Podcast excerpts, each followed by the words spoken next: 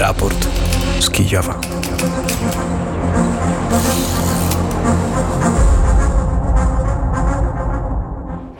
Pięćset dzień rosyjskiej inwazji na Ukrainę, inwazji na pełną skalę. Z Lublina wita się Paweł Bobułowicz. W Warszawie program realizuje Dominika Borcz. Tak, jestem kolejny dzień w Lublinie, nadaję raport z lubelskiego Starego Miasta. Naprzeciwko mnie jest siedziba Trybunału Koronnego, która e, też architektonicznie przypomina o świetności Rzeczypospolitej. Na e, kartuszu Trybunału Koronnego jest e, pogoń, jest e, orzeł, herby Litwy i korony przypominają o tradycji Unii, o tradycji Rzeczypospolitej. Widzę też e, wieżę trynitarską. Ta z kolei przypomina o obecności w Lublinie zakonu trynitarzy. Niezwykły to był zakon, który zajmował się wykupowaniem jeńców. Między innymi ci przedstawiciele zakonu, zakonnicy jeździli na odległy Krym, gdzie byli jeńcy e, i których próbowano wykupić tacy zakonnicy zakonnicy mieli też wyruszać z Lublina, ale nie do końca się to udawało. To oddzielna historia, którą pewnie kiedyś przy jakiejś radiowej wizycie w Lublinie z chęcią Państwu opowiemy. A my wracamy do tego, co dzieje się na Ukrainie. Skrót wydarzeń przygotowała Daria Hordyjko. W nocy wojska rosyjskie zaatakowały Herson. Jeden z pocisków trafił w blok mieszkalny. Wybuchł pożar. Jedna osoba zginęła. Siły zbrojne Ukrainy potwierdziły uszkodzenia mostów Czongarskiego i Heniczeńskiego. Mosty te łączą okupowany Krym z Ukrainą kontynentalną. O tym, że są uszkodzone wcześniej donosiły okupacyjne władze. Prezydent prezydent Wołodymyr Załański stwierdził, że w ciągu ostatniego tygodnia rosyjskie wojska wystrzeliły nad Ukrainą 65 rakiet i 178 dronów. Zrobimy wszystko, aby ukraińska obrona powietrzna była wzmocniona, stwierdził prezydent Ukrainy. W Dżudzie w Arabii, w Arabii Saudyjskiej zakończył się dwudniowy szczyt w sprawie uregulowania wojny na Ukrainie. Jego uczestnicy nie przyjęli ostatecznej deklaracji, ale jak piszą zachodnie media, byli zadowoleni z pozytywnych i konstruktywnych sygnałów z Chin. W konferencji wzięli udział przedstawiciele ponad 40 krajów. Rosja, jak wiadomo, nie została zaproszona na szczyt jak Ukraina i ukraińskie media na to zareagowały, opowie dzisiaj Artur Żak. Zamiast sowieckich symboli na pomniku Matki Ojczyzny w Kijowie umieszczono herb Ukrainy Trójząb. Mocowanie Trójzębu na tarczy zaangażowana była ekipa ukraińskich himal. Wszystkie prace e, z zmiany na słynnym pomniku powinny zakończyć się w przeddzień Święta Niepodległości Ukrainy, które przypomnę obchodzone jest 24 sierpnia. O tym jak Ukraińcy oceniają kwestię zmiany mm, herbu na pomniku, słynnym pomniku Matki Ojczyzny rozmawialiśmy e, w piątek z Dmytrem i e, z Arturem. A jak już przypomniałem o Dmytrze, to połączymy się teraz chyba z Krakowem, gdzie jest Dmytro Antoniuk. Dzień dobry, Dmytrze.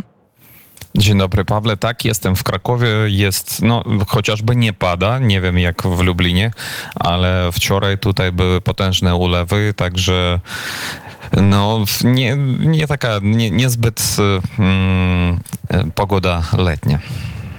E, trochę pogoda się zmieniła też e, w Lublinie, chociaż rano było e, bardzo pochmurnie i zimno. Teraz już wychodzi słońce, robi się trochę cieplej. Mam nadzieję, że się w Lublinie jeszcze Dmytrze zdążymy spotkać, ale o tym porozmawiamy w drugiej części audycji. A teraz tradycyjnie poproszę Cię o informację o tym, co dzieje się na wschodzie Ukrainy, jak wygląda, wygląda sytuacja frontowa.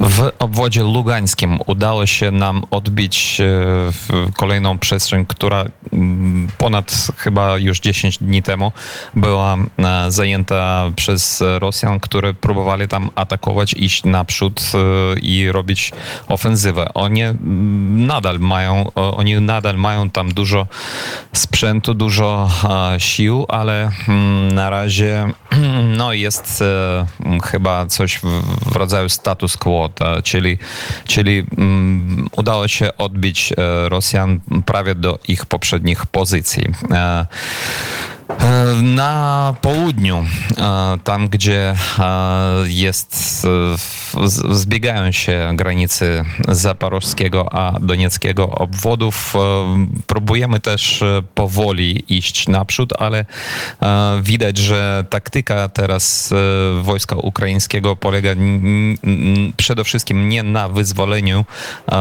w kolejnych przestrzeni, a na wybiciu po prostu do nogi wroga. Czyli my próbujemy z pomocą artylerii, precyzyjnej artylerii, niszczyć wroga jak, jak najwięcej i niszczyć jego zaopatrzenie, magazyny, w amunicję, wszystko, co tam może być. I to już e, w, w, są bardzo dobre skutki.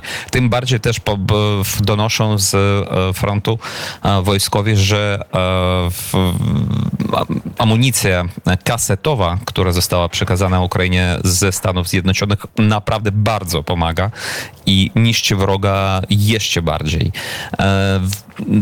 Ty, częścią tej taktyki i już strategii, można powiedzieć, oczywiście jest niszczenie logistyki wroga i e, to e, dotyczy tych wybuchów na mostach ciągarskim i wienicięckim. E, oprócz tego jeszcze kilka dni temu był bardzo uszkodzony most kolejowy, który jest najważniejszym chyba z tych trzech mostów, bo akurat kolejami wszystko jest dostarczane do frontu. I to jest bardzo ważne. Został chyba jeden, jedyny e, most, który łączy, e, mm, łączy Półwysep Krymski z e, obwodem hersońskim i to jest most w okolicach miasta Ormiańska. No, myślę, że tam też w, wkrótce może coś spaść i uszkodzić ten most, żeby on nie był przyjezdny, żeby logistyka wroga jeszcze bardziej u, była uszkodzona i to jest najważniejsze.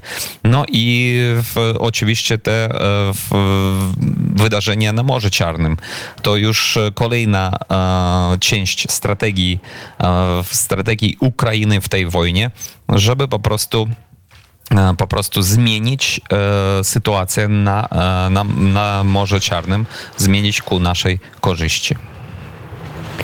E, mówiłeś e, o tych e, zmianach, o tym uderzeniach w mosty łączące Ukrainę z okupowanym Półwyspem Krymskim. Może jeszcze powiedzmy to wyraźnie. Ukraińcy nie niszczą tych mostów, uszkadzają, tak, żeby w każdej chwili mogli je wyremontować po to, żeby na Krym uderzyć. Dokładnie tak, bo to są nasze mosty, nasze mosty y, i to, to w ogóle to jest nasza oczywiście w, nasza ziemia, nasz teren. No i my po prostu musimy robić tak, żeby wrogowi nie było komfortowo tutaj, żeby on w każdej chwili mógł po prostu wycofać się stąd, być może, ale z dużymi stratami i, żeby nam było łatwiej oczywiście deokupować Krym. E, I jeszcze jedna informacja od wywiadu brytyjskiego, który mówi o tym, że e, na południu, jak na razie wróg miał przewagę w lotnictwie i często u, używał na przykład śmigłowców, które, które bardzo nam doszkulali. Teraz e, według e, wywiadu brytyjskiego widać, że wróg już nie jest taki skuteczny też z tymi śmigłowcami. E, niektórzy są też zastrzeleni z, w, u, przez Ukraińców. Także Mam nadzieję, że wszystko to w, w, w sumie skutkuje się tym, że jednak front rosyjski mm, rano czy późno, czy późno jednak się e, ben, zawali, po prostu w, będzie przełamany. Dzisiaj w czasie raportu z Kijowa będziemy mogli jeszcze posłuchać o sytuacji na froncie w rozmowie, którą przeprowadziła Daria Hordyjko z Aleksandrem Morozem, oficerem brygady Rubisz. Ale zanim przejdziemy do tej rozmowy, połączymy się z Lwowem, gdzie jest Artur Żak. Dzień dobry Arturze. Dzień dobry Pawle, dzień dobry Dmytrze. Kłaniam się nisko z Lwowa. Arturze, weekend to rozmowy w Arabii Saudyjskiej. E, dużo informacji z zachodnich mediów, chociaż może nie tak właściwie dużo, tylko może oceny z zachodnich mediów, e, takie pozytywne oceny, szczególnie mm, ze względu na obecność Chin w, w, czasie e, tych rozmów. A jak Ukraina oceniła tę rozmowę? W jakim stopniu wstrzemięźliwie. Zresztą przed samym szczytem te nastroje, nastawienia i oczekiwania ma, miałem wrażenie, że właśnie przez dziennikarzy i notabli ukraińskich były niejako studzone, to znaczy, żeby nie były zbytnio rozbuchane te, te oczekiwania. Niestety po poprzednim spotkaniu w Kopenhadze Kopenhadze był niejako lekki taki zawód, e, jeżeli chodzi o ukraińską opinię e, publiczną. Oceniano wtedy te rozmowy, że Ukraina tak jakby upierała się przy swoich 10 punktach i nie chciała w żaden sposób negocjować żadnego z tych punktów, 10 punktów pokojowych. Niektóre kraje pozostawały przy swoim, czyli tak zwane kraje globalnego południa, jak to teraz się okazuje. Tutaj oczywiście opinie po tym szczycie są takie, że Ukraina już nie, nie tak twardo stała na swoich pozycjach, pozycjach tych 10 punktów, a inne kraje też e, nie próbowały e, jakoś negować te, te, te punkty Ukrainy. Oczywiście komentatorzy ukraińscy też bardzo podkreślają mm, ważność tego, że Chiny uczestniczyły w tym e, spotkaniu i kolejną rzecz zaznaczają, że Chiny nie tylko uczestniczyły, ale także wyraziły chęć uczestniczenia w następnych um, turach dojścia już do tego spotkania, do potencjalnego szczytu um, przywódców. Tutaj, e, tak jak mówiłeś, Pawle, w tych wiadomościach, które przygotowała Daria Hordijko, w tym um, spotkaniu uczestniczyło ponad 40 krajów. Może ja jej tylko tak chwilo, przez chwilę wymienię, to były innymi kraje Europy, Unii Europejskiej jako Unia reprezentowane, ale także byli przedstawiciele Bułgarii, Wielkiej Brytanii, Danii, Estonii, Hiszpanii, Włoch, Łotwy, Litwy, Holandii, Niemiec, Norwegii, Polski, Rumunii, Słowacji, Finlandii, Francji, Czech i Szwecji. Kraje z Ameryki Północnej, czyli Kanada i Stany Zjednoczone. I to są ci najbardziej wierni sojusznicy Ukrainy. Ale także były kraje z Ameryki Południowej, na przykład Argentyna, Brazylia i Chile, które no już nie tak koniecznie są największymi sojusznikami e, Ukrainy, ale także były kraje afrykańskie, Egipt i Republika Południowej e, Afryki, no i oczywiście kraje Bliskiego Wschodu i przede wszystkim Arabia Saudyjska, która e, w jakimś stopniu czasami gra w tej samej drużynie co Rosja, ale niektórzy komentatorzy zwracają uwagę, że Rosja złamała ostatnio kilka przyrzeczeń, że tak powiem, i wydobyła większą ilość nafty niż obiecała, że, że to zrobi. I może być to właśnie ten, ten moment pęknięcia w relacjach Arabia Saudyjska-Rosja i prawdopodobnie dlatego Arabia Saudyjska jest gospodarzem też tego spotkania, bo też na tym terenie chce odgrywać e, ważniejszą rolę. Doszło także do takich e, niejako kontrowersyjnych wypowiedzi, ale których należało się spodziewać. A mówię tutaj mianowicie o mm, wypowiedzi przedstawiciela delegacji brazylijskiej Celso Amorima, bo on na przykład powiedział, że nawoływał do rozpoczęcia tak zwanych prawdziwych negocjacji z udziałem wszystkich stron. Powiedział, że nawet jeżeli Ukraina jest największą ofiarą tej wojny, a my tak naprawdę chcemy pokoju, to musimy zaangażować Moskwę do tego procesu. Niemniej jednak opinie, opinie jest mniej niż w zachodniej prasie, w prasie ukraińskiej. Niemniej jednak nastawienie i opinie w przestrzeni informacyjnej ukraińskiej raczej są pozytywne niż, niż negatywne. Pawle? Będziemy czekali też e, na oficjalne e, informacje ze strony ukraińskiej. Być może jutro Państwu też przedstawimy e, komentarze w tej sprawie. Jest też informacja, którą podaje Bloomberg. Kolejna runda negocjacji w sprawie wojny Rosji z Ukrainą może odbyć się w ramach szczytu G20 w Indiach. Natomiast francuski dyplomata według Bloomberga stwierdził, że pod warunkiem zachowania anonimowości, że żaden z krajów globalnego południa, który uczestniczył w spotkaniu w Arabii Saudyjskiej, nie chce obecności Federacji Rosyjskiej przy kolejnych negocjacjach. To bardzo e, ciekawe stwierdzenie i oczywiście e, sprawie będziemy się e, przyglądali. Ale teraz tak zgodnie z zapowiedzią powracamy do spraw frontowych, do tego, co dzieje się na wschodzie Ukrainy, chociaż nie tylko na wschodzie. W lutym Ministerstwo Spraw Wewnętrznych Ukrainy rozpoczęło tworzenie brygad szturmowych Gwardii Natarcia i zaprosiło ochotników do udziału w formowaniu brygad. Dziś jednostki Gwardii Natarcia walczą już na liniach frontu południowej i wschodniej Ukrainy. Daria Hordyjko, nasza redakcyjna koleżanka, rozmawiała z Aleksandrem Morozem, oficerem brygady Rubisz. Oficer mówił o specyfice służby w Gwardii Natarcia, o tym jak wojskowi oceniają kontrofensywę, a także zwrócił się do Ukraińców w Polsce, którzy mogą słyszeć e, tę e, rozmowę. Posłuchajcie Państwo. Dobry dzień, panie Dzień dobry panie Aleksandrze. Brygada Rubisz została stworzona nie tak dawno temu w ramach Gwardii Natarcia. Czy może pan nam opowiedzieć o zadaniach swojej brygady i gdzie teraz jesteście? Oczywiście, jeżeli można o tym mówić. Коли почалось повномасштабне вторгнення, е, ця клята війна, я був цивільною особою, займався науковою діяльністю. Kiedy rozpoczęła się inwazja na pełną skalę, ta cholerna wojna, byłem cywilem i zajmowałem się pracą naukową. Zgodnie z ukraińskim prawem byłem zwolniony z obowiązku służby wojskowej. Próbowałem złożyć wniosek do wojskowych urzędów rejestracji i werbunku, ale wszędzie była odmowa, dlatego że nie podlegałem pod mobilizację. Tak więc około 10 dni po rozpoczęciu inwazji na pełną skalę zwróciłem się do moich przyjaciół, którzy już wcześniej walczyli. Byli weteranami ATO i tworzyli jednostki ochotnicze. Najpierw była Karpacka Sicz, potem Swoboda, oddział ochotniczy. W ramach tego pododdziału rozpoczęliśmy wyzwalanie Irpienia i Hostomela. Po udanych operacjach nasz pododdział został przydzielony do czwartej Brygady Szybkiego Reagowania. W kwietniu ubiegłego roku oficjalnie złożyliśmy przysięgę, dokonaliśmy niezbędnych formalności. W ramach szkolenia na poligonie zgraliśmy pododdziały i wyjechaliśmy na naszą pierwszą misję bojową. Jesienią ubiegłego roku powstała inicjatywa byłego ministra Denysa Monasterskiego, który niestety zginął, żeby na podstawie brygad Gwardii Narodowej stworzyć Gwardię Natarcia, co w zasadzie miało miejsce. Przez całą zimę i wiosnę formowano, koordynowano, przekadrowywano te brygady, a od maja do lipca bieżącego roku Gwardia Natarcia uczestniczy we wszystkich działaniach wojennych na wschodzie Ukrainy. Naszą rubieżą jest wschód Ukrainy.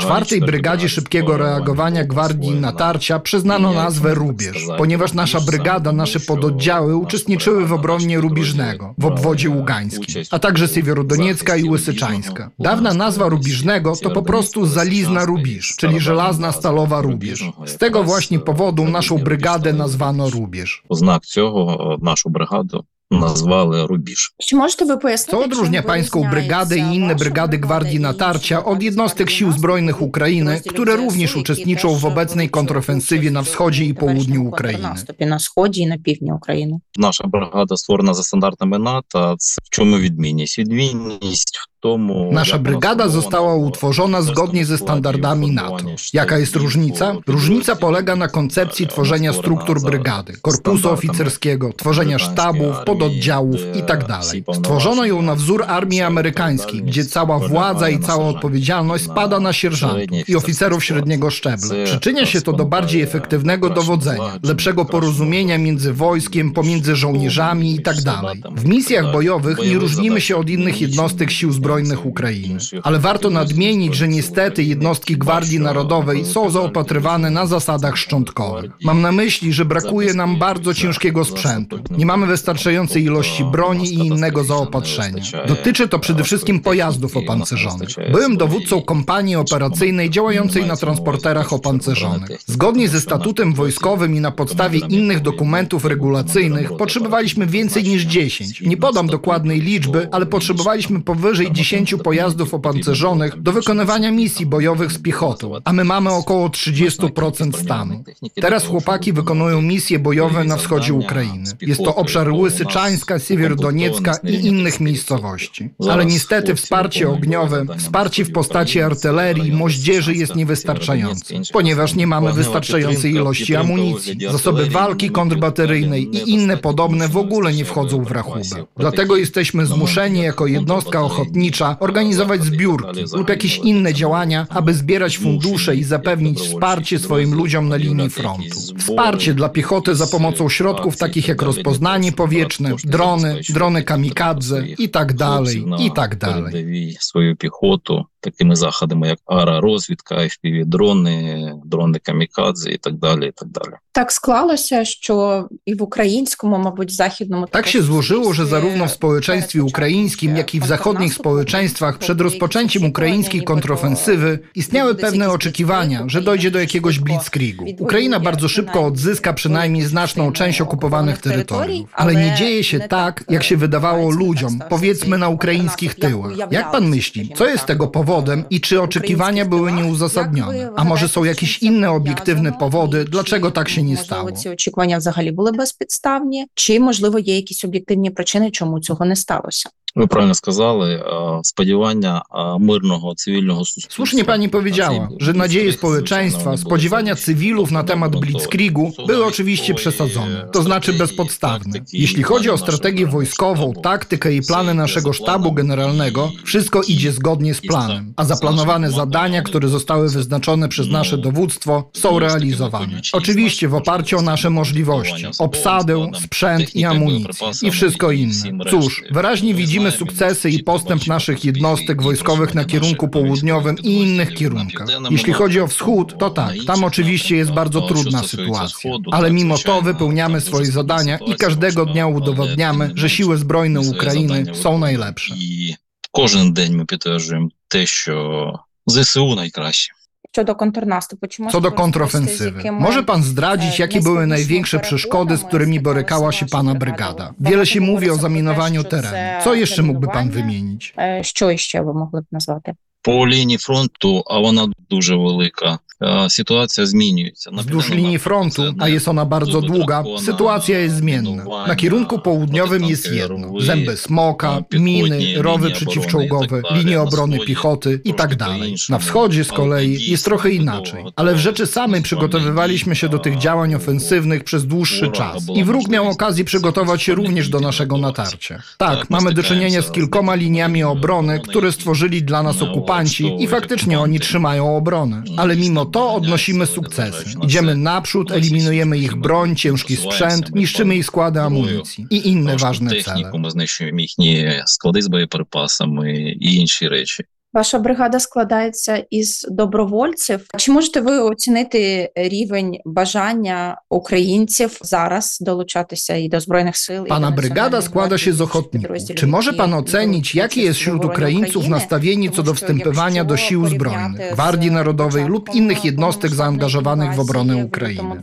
Na 22 początku inwazji na березня, pełną skalę, w lutym 22 roku lub w marcu, kiedy dosłownie stały kolejki do wojskowych urzędów rejestracyjnych i werbunkowych i gdy duża liczba ukraińskich mężczyzn wróciła z zagranicy, w tym z Polski, aby wstąpić do armii. Czy może pan porównać to z obecną sytuacją? Jak duży jest odsetek chętnych do wstąpienia do armii? Він невеликий. Е, Ось який цей відсоток бажаючих долучатися до війська. На превеликий жаль, е, ми констатуємо е, той факт, що цей відсоток Niestety набагато stwierdzam, że ten odsetek jest znacznie niższy. Proszę zobaczyć. Na początku inwazji na pełną skalę, pododdział, do którego się dostałem i większość pododdziałów ochotniczych była w 100% ochotnicza. W jej skład wchodzili zarówno mężczyźni z doświadczeniem bojowym, czyli ci, którzy walczyli w 14 i 16 roku na Donbasie, jak i absolutni cywile, młodzi mężczyźni w wieku dwudziestu kilku lat. Byli też ci, którzy wrócili z zagranicy, ze studiów, z zarobków, zmienili stałe miejsce zamieszkania i wrócili na Ukrainę. W moim pododdziale było kilku takich chłopaków. Dwóch wróciło z Izraela, dwóch z Polski, jeden z Azerbejdżanu. To był międzynarodowy zespół zmotywowanych młodych ludzi, którzy porzucili naukę, pracę i dołączyli do nas. Uczyli się i walczyli. Dzięki Bogu nadal wykonują swój obowiązek. Ale po dwóch rotacjach niestety ponieśliśmy ciężkie straty wśród składu osobowego. Niestety przede wszystkim straciliśmy naszych braci, którzy mieli doświadczenie bojowe. Wierzyli, że wojna 14 i 16 roku dała im pewne doświadczenie i umiejętności, które teraz zagwarantują skuteczne prowadzenie działań. Ale ta cholerna wojna jest zupełnie inna od tego, co wydarzyło się wcześniej. Od tego, co ktokolwiek kiedykolwiek widział.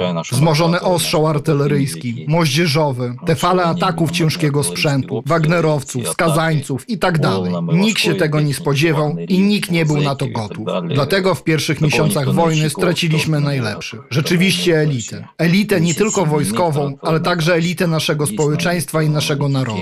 Teraz ponad 70% składu osobowego to zmobilizowani, którzy przychodzą do nas na podstawie wezwań, ale to nie wystarczy. To nie wystarczy. Widzę, jak wygląda sytuacja w Kijowie, byłem w Kijowie. Widzę, co się dzieje w Lwowie i w innych miastach Ukrainy. Widzę to, o czym mówią media, o tych, co unikają służby wojskowej lub o innych delikwentach. Sytuacja, jaka wyświetla się w zasobach masowej informacji stosowna ухилянтів і інших, е, скажу так, кадрів. Тому би хотів акцентувати і звернути увагу на те, на тих наших громадян чоловічої статі, які знаходяться за кордоном, дуже вільно себе там почувають, впевнено і спокійно.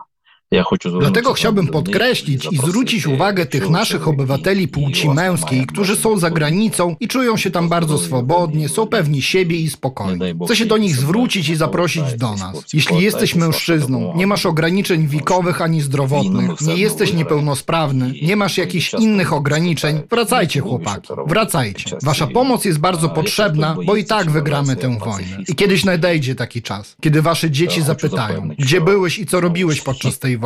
Jeśli ktoś boi się lub uważa się za pacyfistę lub z jakiegoś innego powodu uważa, że nie może, to chcę Państwa zapewnić, że nawet nie uwzględniając standardy NATO, ale odnosząc się do sytuacji, która ma tu miejsce, to 50% obsady jakiegokolwiek pododdziału nie jest bezpośrednio zaangażowana w działania bojowe. Są zaangażowani we wsparcie, są zaangażowani w organizację i pomoc w wielu kwestiach, które pomagają profesjonalnym wojskowym w wypełnianiu ich obowiązków na zerze, na pierwszej linii, w okopach. Co więcej, dla wielu osób, które teraz dołączą, istnieje możliwość nauki, zdobycia drugiego zawodu. Weźmy chociażby przykład Witalija Kozłowskiego, znanego ukraińskiego piosenkarza, który wstąpił do wojska i służy w naszej brygadzie. Teraz jest w strefie walk. Oczywiście nikt nie wyśle go teraz na pierwszą linię do okopów. Nie ma doświadczenia. A także zawsze trzeba patrzeć na stan psychoemocjonalny osoby, która pierwszy raz idzie do piekła, tak aby mogła się odpowiednio zaklimatyzować. Dlatego niezależnie od tego, czy mówimy o kierowcach, psychologach, kompaniach logistycznych czy kompaniach remontowych, istnieje wiele pododdziałów, które potrzebują męskich rąk, a dokładnie mówiąc męskich zawodów. Dlatego powtarzam raz jeszcze, ci, którzy mają możliwość powrotu, wracajcie,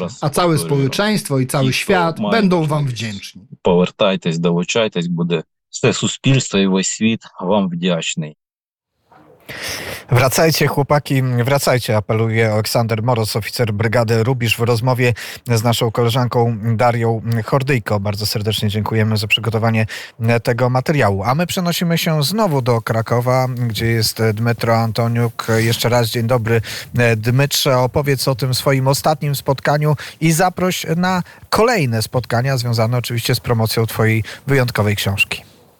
Mm, Tak, wczoraj miałem spotkanie w bardzo fajnym miejscu na ulicy Sławkowskiej 28 w Starym Mieście w Krakowie, w, w ukraińskiej e, m, ksiągarni kawiarni Nić albo Nytka po ukraińsku.